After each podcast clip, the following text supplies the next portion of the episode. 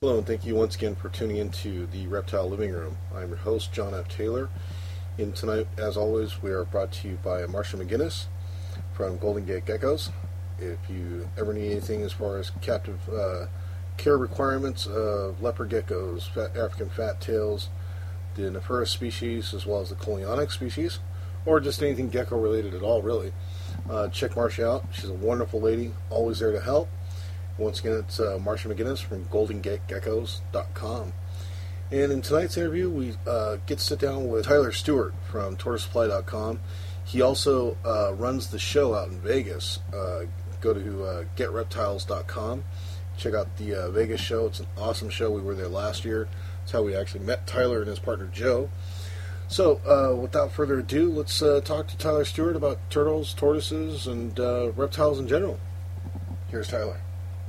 So tonight uh, we're speaking with Tyler Stewart from TortoiseSupply.com. Basically, Tyler, I guess the best way to uh, best way to start is how did you start in reptiles at all? Well, I, as a kid, I spent the majority of my afternoons out in the deserts, chasing around lizards and different things, and uh, I just would bring them home in five-gallon buckets, and you know, I was probably six and eight and ten doing this, and kind of through collecting the different types, you start learning about different things, what different ones eat, and you know, we ended up, we couldn't really get crickets at the time, so we'd have to go out and catch grasshoppers and Oh wow, okay. and really do things the hard way. But it's uh that's how it all kind of got in my head, and it's just gone ever since, pretty much. Nice, nice. And what made you uh, go the route of turtles and tortoises, or tortoises rather? Um, a lot of it was just part of it was just that I like the bigger reptiles. I like the ones that I can keep outside in our climate, Okay.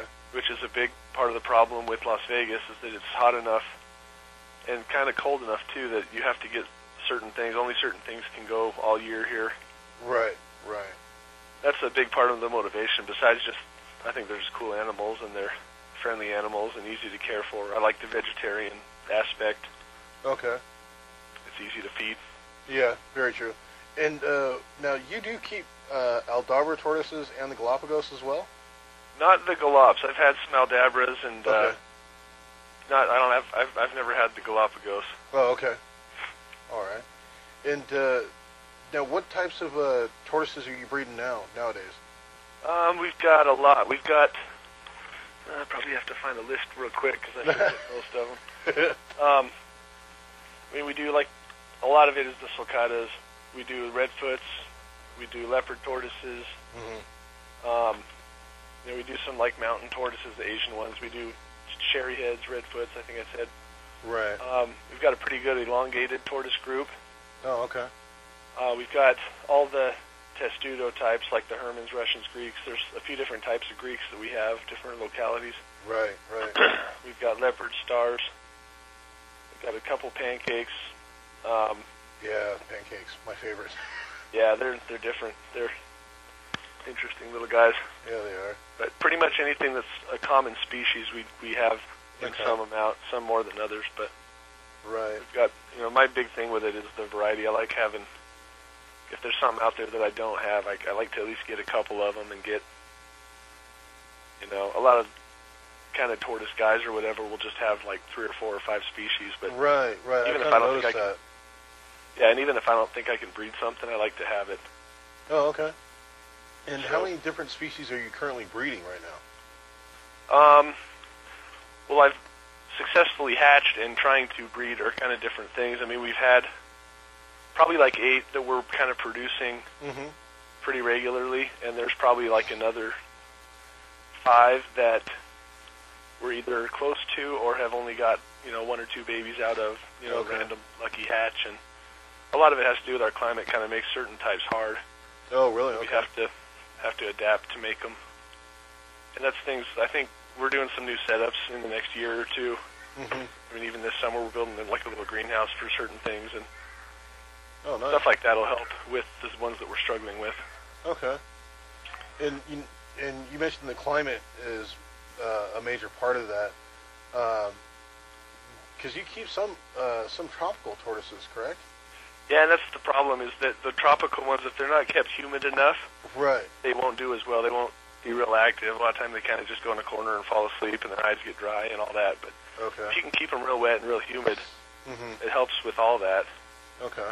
So when we kind of do that just with a lot of sprinkling here and misting and all that, but if you could really set them up in like a greenhouse Uh huh. um, where you could control temperatures, and it's not cheap to do that here, but you can do it. Yeah. And that's kind of what we're starting to, to work more on. Wow. And uh, so, what was the first species of reptile that you kept uh, growing up? Um, the ones I really liked the first was probably leopard lizards. Oh, really? Okay. Yeah, we used to catch those. Um, it's kind of sick now, but uh, at the time we liked them because they ate other lizards, and we would so we'd catch them. And I remember it scared us because we had one, and we had a hard time getting the second one. We were just little kids, you know. Yeah, nine or yeah, 10, yeah. And we finally got a second one. We put them together, and they started like attacking each other, and it kind of traumatized us. And we ended up like tipping the cage over and letting one run away just because we didn't want them to die, and right. Right. but yeah, that was one that we were having to go catch the food and catch. You know, we would basically throw rocks at grasshoppers till we could kill them and take them home and kind of tease the leopard lizard with them, and he would eat them. And Wow. yeah, we had a pretty good little group of those though. We got some desert iguanas, we had some chuckwallas, Oh, nice. um, all the stuff you know we catch out west of Las Vegas. Right. Right. Now, um, what what made you choose uh, the spec- or what has you choose specific species of tortoises versus one over the other? Like, why did you choose the um, sulcatas over the Galapagos? Well, the certain ones like the Galapagos and like the radiateds have a lot of regulation on them, a lot of rules. You can't just really go buy one unless you Okay. find one within your state, which is pretty hard to do in Nevada. Right. Right. Um, there's a permit you can get that I've actually applied for, but it's it's a couple month process to get it. Oh, okay. I really I think more than the Galops, I have my eye on the radiateds. Oh, really? Okay.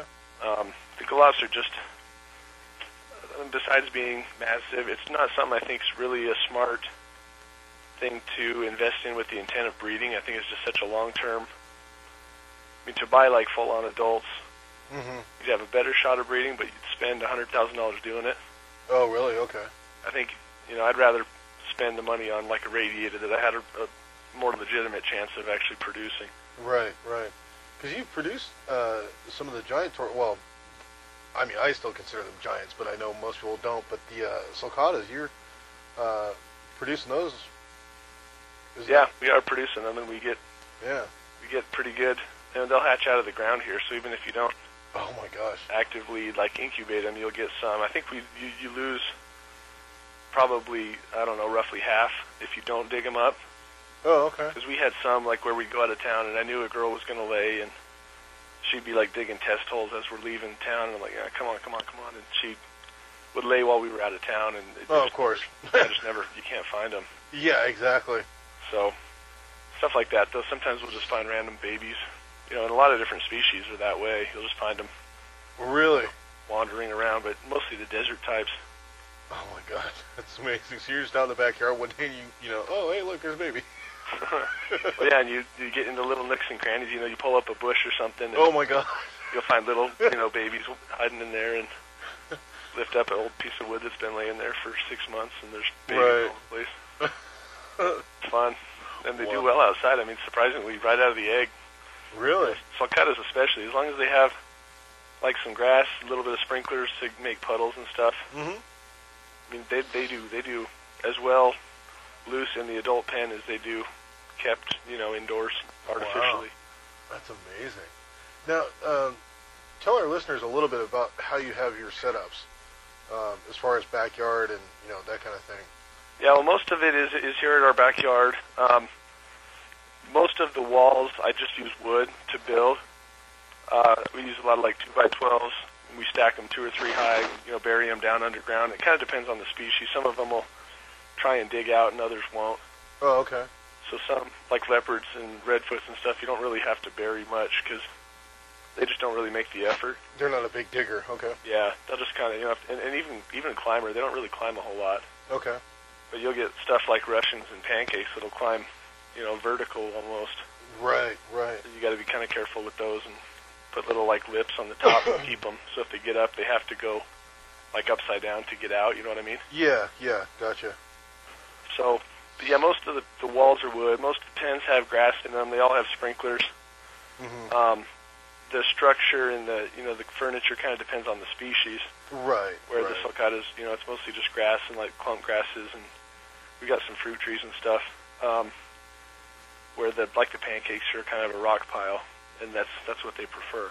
Right, right. So, and then the forest ones are just a lot more, you know, palm trees and uh, we use a lot of like hibiscus and stuff like that with them. Oh, okay. It's a lot of it's under shade too in the summer. It's mostly under shade, Oh, okay. Gotcha. shade cloth. Right, right. And these are all out in your backyard? Uh, most of them. We've got some stuff like at my parents' house. They have this big side yard that we've kind of taken over, and then we have some land that we're kind of slowly transitioning things over to. Oh, okay. Um, we're getting it getting it surveyed in about a week and a half. So that'll give us, you know, the definite borders. We were going to start on the wall, but then I kind of decided I had to get it surveyed first, so Right, right. to make sure we're we're exactly on our lines and all that. Exactly. And we'll, you know, in the next year, we'll have a lot of stuff out there. oh, wow. That's awesome. It's just a couple miles away. I can go out there pretty much daily without any hassle. Oh, very nice. Now, um, as far as breeding is concerned, um, and the sulcatas, y- they just go by natural temperatures, or do you build? Do you actually build like hot boxes out back, or Yeah, in the winter we have heated boxes. The sulcatas, the bigger sulcatas, you have to build them pretty sturdy. yeah? I was gonna Um, say. I mean, ours are made out of concrete block Oh my that gosh. I poured like a footing and you know build the block. It's you know for oh, okay. for like a medium group. I think our boxes like they're like 12 by 4 feet Wow. and uh, they're like two feet high. Big wood lid that kind of has a slope on it so water doesn't puddle. hmm And then uh, some of them we use red bulbs in. Some we use the cane heat mats. Okay. Kind of depends on the species and the size of the box and the shape and hmm But yeah, they do that, and then usually by about March, you don't really need to heat them anymore. Right. Once the daytimes are in the 70s, you're pretty much good to go. So we turn it off, and uh, yeah, I mean they like the heat. So once the summer's here, you don't have to do much besides provide shade and water. Right. Right. Now, what would you say um, is the most satisfying element of your work with the tortoises and stuff like that? I think it's probably just the just being able to go out outside and relax with them. I mean, I know it's kind of something like an old man would say, but No, I uh, not at all. I really enjoy just like I'll be chatting on the phone with a buddy of mine or something. I'll just go sit in the backyard and Right. be surrounded by tortoises, you know, a different species in every direction. It's kind of cool. Yeah, that would be cool. You know, and I gotta tell you, I've seen a couple photographs on the website, and just for our listeners, once again, it's uh, tortoisefly.com. You definitely want to check this website out. I've seen some of the hatchlings that you've taken pictures of Uh-huh. uh, as they're coming out of the egg. That's gotta be, I mean, to me, it's better than a snake coming out of the egg.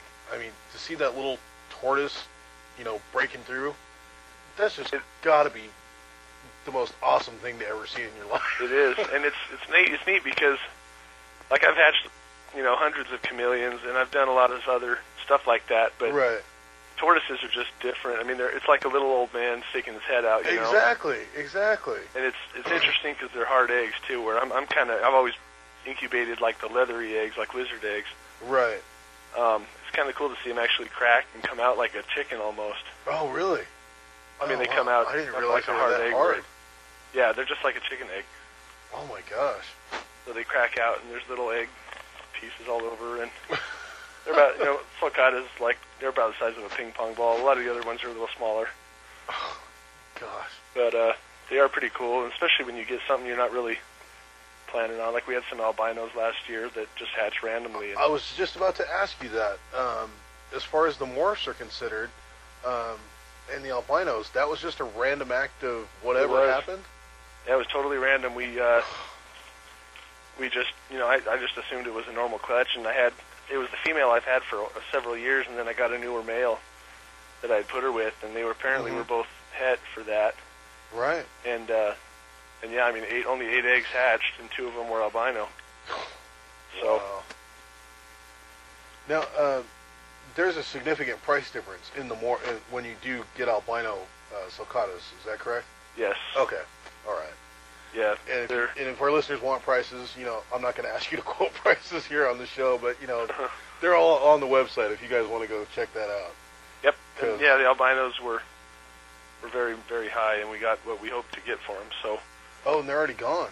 yeah, they sold a couple months ago. Oh, wow, that's awesome. I would have loved to seen those. Yeah, and we got some pictures. We had them on our. We have a Facebook page that has a lot of that stuff on it. We had them on at the time, and Right. Now, in your opinion, what would you say is the hardest part about being successful in the reptile industry as a breeder? I think the hardest part, and I think the thing a lot of people do that almost it doesn't really stunt them, but it kind of prevents them from excelling is they will they'll kind of build up a name for themselves a little too fast, and they end up not having the animals available. You know, you can make a big name for yourself, but then if you don't have something to sell, Right. you're kind of just lingering there. Mm-hmm. and it particularly when people start just buying and kind of reselling and buying and reselling Right. Right. you get kind of to the point it's hard to make money that way long term Right. and you, it can kind of be a stepping stone but you Mm-hmm. need to really put the emphasis on producing something Right. and i mean a lot of even you know a lot of the major people still buy and sell stuff and i you know i do too to an extent Sure. but you that you got to put the focus on your own production Mm-hmm. because then when you're selling something, it's actually money you can then spend on the next step up in whatever you're trying to do Right. Right. instead of making a percentage or whatever. Okay, that makes sense.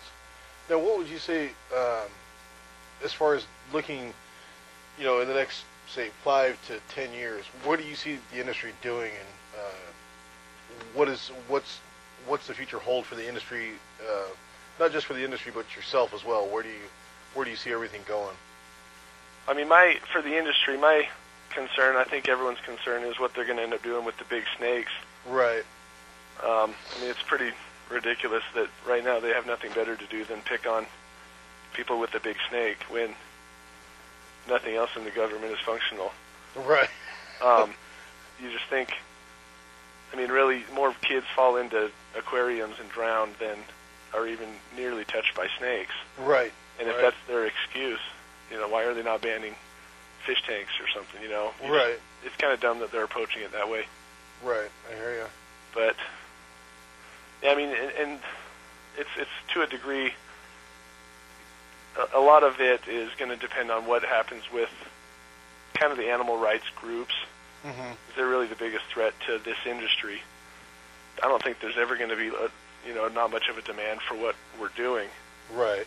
because every, I mean, what little kid doesn't want a snake or a lizard or a frog or whatever?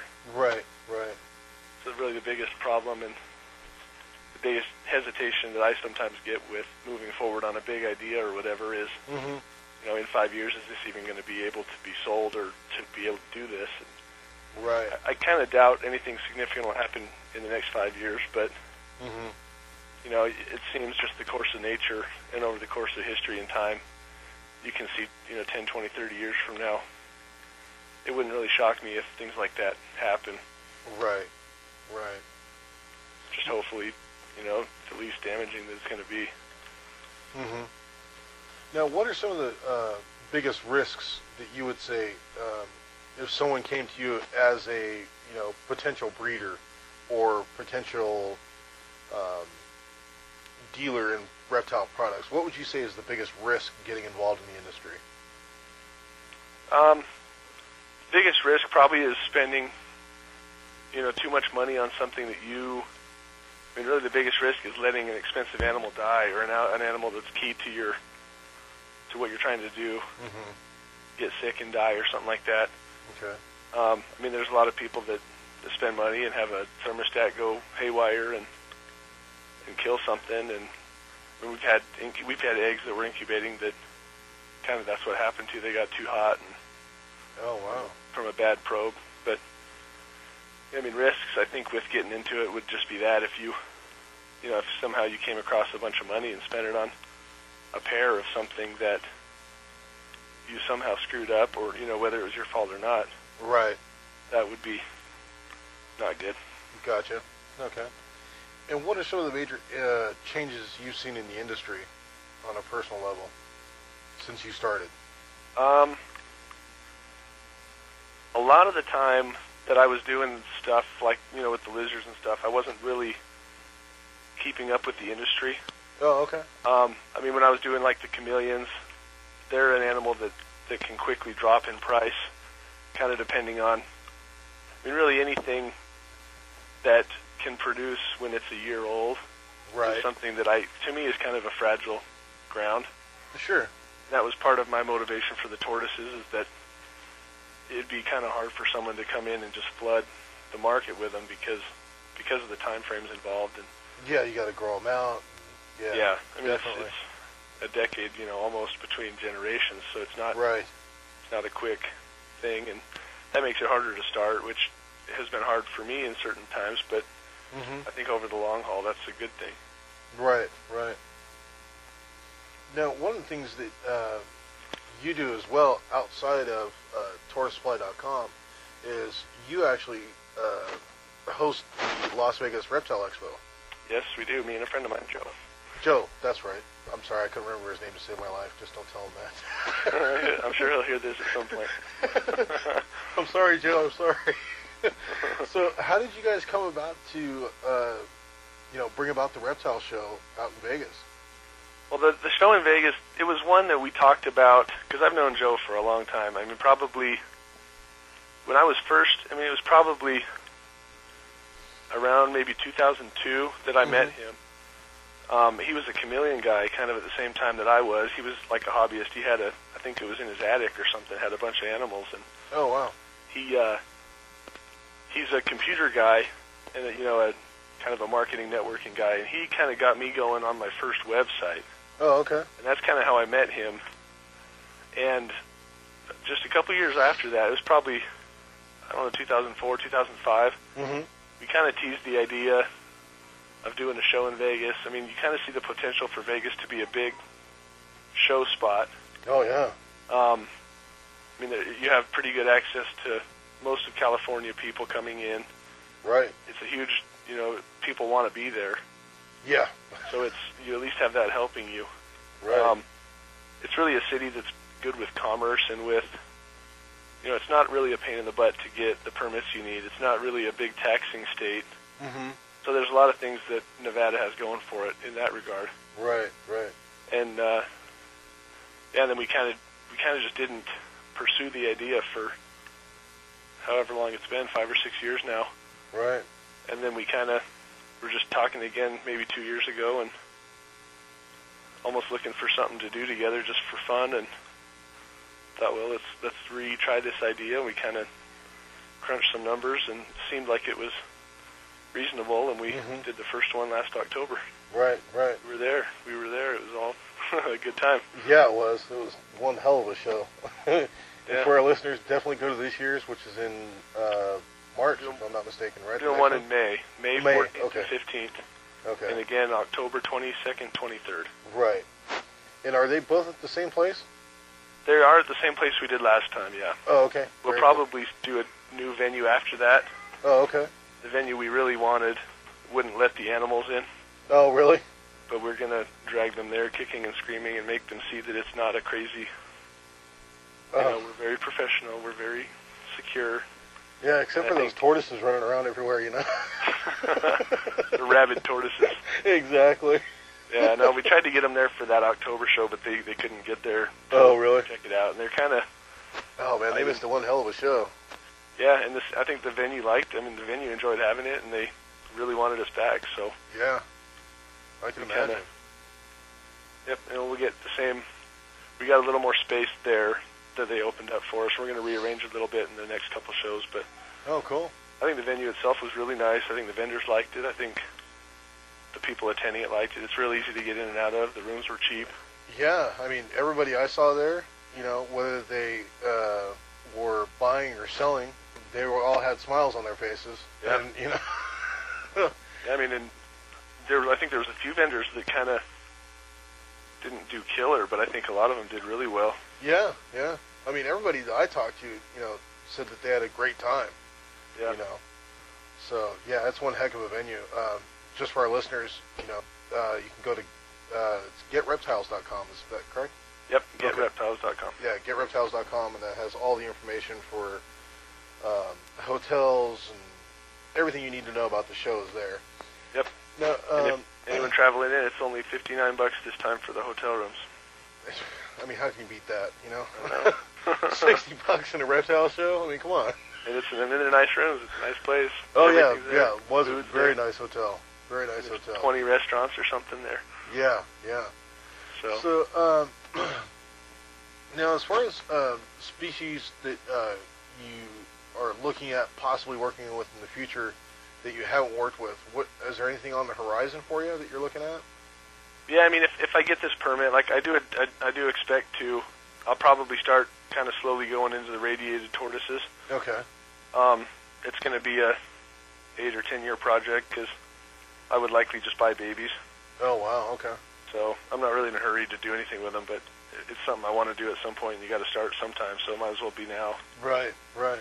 Um, there's, I mean, there's some other like I've got a couple iguanas, and I enjoy the iguanas, some rhinos and Cubans and stuff, and Oh, I can see myself kind of doing them on the side. I don't think I'd make a big deal about it, okay. um, but I enjoy them, and their diet's kind of the same as the tortoises, so it's easy to do. True. True. I've got the you know the space for it on the new place will be plenty of space. Okay. Kind Yeah. of getting anything I can keep outside most or all of the year is pretty appealing. Right. and there you go. Now, uh, one question I always ask all of our guests: If money was no object and you had all the time in the world and basically everything that you needed, what would be the ultimate reptile species that you would keep if you could? Um, if I could, I would. I think I would enjoy something like a Komodo dragon. Oh, okay. I mean, I like the ruggedness of them. I like the size. Yeah. I re- I really like the bigger reptiles. I'm not really a snake guy, Okay. um, but something like that would be cool. I mean, the, the giant tortoises, the galops, it'd be cool to have a herd of those running around. Yeah. I just don't. Yeah, it's in my current position, it's not a real reasonable thing, a Right. realistic idea. right. Right. But if you had the money and had the space and the time and the resources, I think that'd be awesome. Yeah. Yeah. All right. So next time you see uh, see Tyra, look out for the uh, Komodo dragons and the herd of galops running around his backyard. I'll, I'll keep it in the crate. You're funny. And uh, now, also too, uh, something I want my listeners to know is you actually sell tortoise products via your Yeah. website as well, not just tortoises, but the actual products that take care of the animal as well. Yeah, and that's something that we we pretty much didn't do until about a year ago. Okay. And I've always just been a a breeder. You know, we did the chameleons. That's all we sold was chameleons, and then Oh, okay. I started doing the tortoises, and I just did only tortoises. But you have a lot of people that I end up then sending other places to get all this stuff, and it was Right. it's a, it's kind of a hard thing to keep you know constantly sending people to other places Right. when you could pretty easily be just doing it yourself. Exactly. Exactly. Yeah, we've you know in the in the past year or so we've pretty much stocked up a full line Mm-hmm. of you know all the lighting you could you could want, all the fixtures, all the you know the main tortoise, and we're kind of tortoise specific. We don't carry like iguana food. We don't carry you know frozen mice. And Right. anything that we would use here or that we could use on a tortoise, we pretty much have. Right. And Right. we have the you So know, like when you guys sell something, you're selling it from experience, not for a paycheck. yeah, we sell the stuff that we use all the time. right. Exactly. Yeah, I mean, and we have some, you know, like the cactus pads, and we have alfalfa cubes that are, you know, stuff that's not real common in the industry. Right. Right. You know, the cactus we grow here now, we, you know, it took a long time to get that going, but we finally got it going, and Nice. that's something that works well with tortoises, and it's cheap, and it's nutritionally perfect for them. So Oh, okay. things like that. Very nice. Now, uh, just in closing, give us a brief overview of what's involved in a day of uh, tortoisesupply.com. a typical day here. I mean, I, I still work a normal job, so I Oh, I'm man. gone between. That's I'm, horrible. I'm gone. What was that? To, I said that's horrible. You're not supposed to work a normal job. You're Yeah, supposed to play no with kidding. I tortoises all day. wish. And I'm not that confident in this yet. So. No, but I, you know, I'm gone most of the day during the day, but my wife is here She's kind of just a full time mom, and she she does a lot of the the daily routine with the tortoises. Um, and I usually get home by about three or four. Mm-hmm. I'll immediately go out. You know, I feed all the big guys out back. I kind of, that's usually when the egg laying's going on, anyways, in the afternoon. Oh, okay. So I go home. I kind of check on all that. I, you know, then I'll go out. We have a room in our garage that's kind of a baby tortoise room. Oh, okay. that is all you know temperature controlled and everything and Right, right. I'll go out there and work usually a couple hours in there soaking babies and cleaning pens and um, then usually come in you know eat dinner and then I usually pack up shipments last thing of the day Mm-hmm. you know depending how many there is or whatever I do that kind of right before bed Oh, okay. and then uh, get up in the morning take it all I take the shipments with me in the morning Oh, and, okay. uh, and they go out that afternoon from my work Oh, very cool. So that way I don't have to pack them up and have them sit in the box all. I mean, they come, they pick up like at 4 p.m. I put them in the boxes at 3 p.m. and, Oh, nice. and they're so they're not in very long. Works out very well then. Yep. All right. Well, fantastic, man. And uh, once again, just for our listeners, uh, it's tortoisesupply.com. If you want to get in contact with Tyler for anything tortoise related, tortoisesupply.com. and That's it. and for the reptile show that, that uh, Tyler and Joe uh, co-host together out in the Vegas area, and I mean, that you really need the reason, you know, to go to Vegas. Yeah, that just No, makes I it mean- a tax write-off for a lot of people. You know, exactly. Call it a tax write-off. It was Yeah. entertainment. Come on. It's business, it's fun, it's everything. Exactly. So Social get-together. there you go. There you go. Social get together, and the first one is coming up here real quick. That's in May. Yep, May 14th and 15th. It's three months away. Yeah. So May 14th and 15th, and the second one is in October. And what dates are those that on? 20, 22nd and 23rd. 22nd, 23rd of October. So there you go. You got two chances to go to a reptile show in Las Vegas. You don't need any more excuses to go to Las Vegas. Now there's a reptile show there to get you there. That's right. So, and Low for cost. that- and for that Very- website, it's getreptiles.com. Yeah, getreptiles.com. Gotcha. And of course, once again, thank you, our listeners, for tuning in to the Reptile Living Room's interview with an expert. That was Tyler Stewart talking to us today from tortoisesupply.com. Uh, check him out. Uh, check out also the uh, getreptiles.com website for the Las Vegas show. And hopefully, we'll see you there this year. It's uh, There's really no excuse. I mean, what, o- what other excuse do you need to go to Vegas besides a reptile show and it being Las Vegas? And of course, as always, we are brought to you once again by the wonderful Marsha McGinnis from Golden Gate Geckos for the finest in captive leopard, African fat-tailed nephurus, and coleonic species. Give her a tumble, Marsha McGinnis, over at uh, goldengategeckos.com. And we look forward to seeing you at the next show.